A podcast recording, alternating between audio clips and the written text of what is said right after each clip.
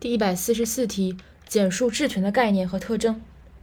这道题运用的背诵方法是前后呼应的方法，它呼应的是第一百三十五题简述呃抵押权的概念和特征和第一百四十九题简述留置权的概念和特征。它是性质、客体与占有关系以及一个一般性的评价。所以先来看一下质权的概念。质权是指债务人或第三人，主体是债务人或第三人，将其动产或者财产权利交给，就是强强调一个交付占有。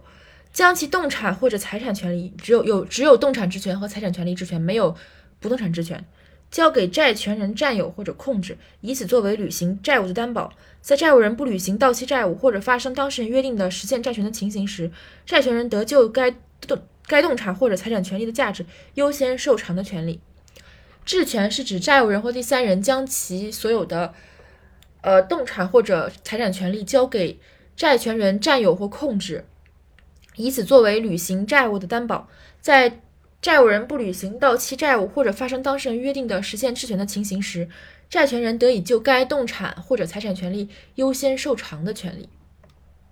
然后它的特征呢，总共是四点。首先，第一点性质，债权呃质权是一种约定的担保物权。第二点，客体，质权的客体是债务人或第三人提供的动产或者权利，强调动产质权和权利质权。第三点，与占有的关系，质权是转移占有的担保，质押期间，质押财产转由质权人占有。第四点，一个额额外的，质权具有担保物权的优先受偿性、从属性和不可分性，就跟那个上面的抵押权不一样，抵押权还有一个呃追及性嘛，然后这个质权就没有，质权主要就是这四个性，担保物权的这四个性：优先受偿性、从属性、不可分性和物上代位性，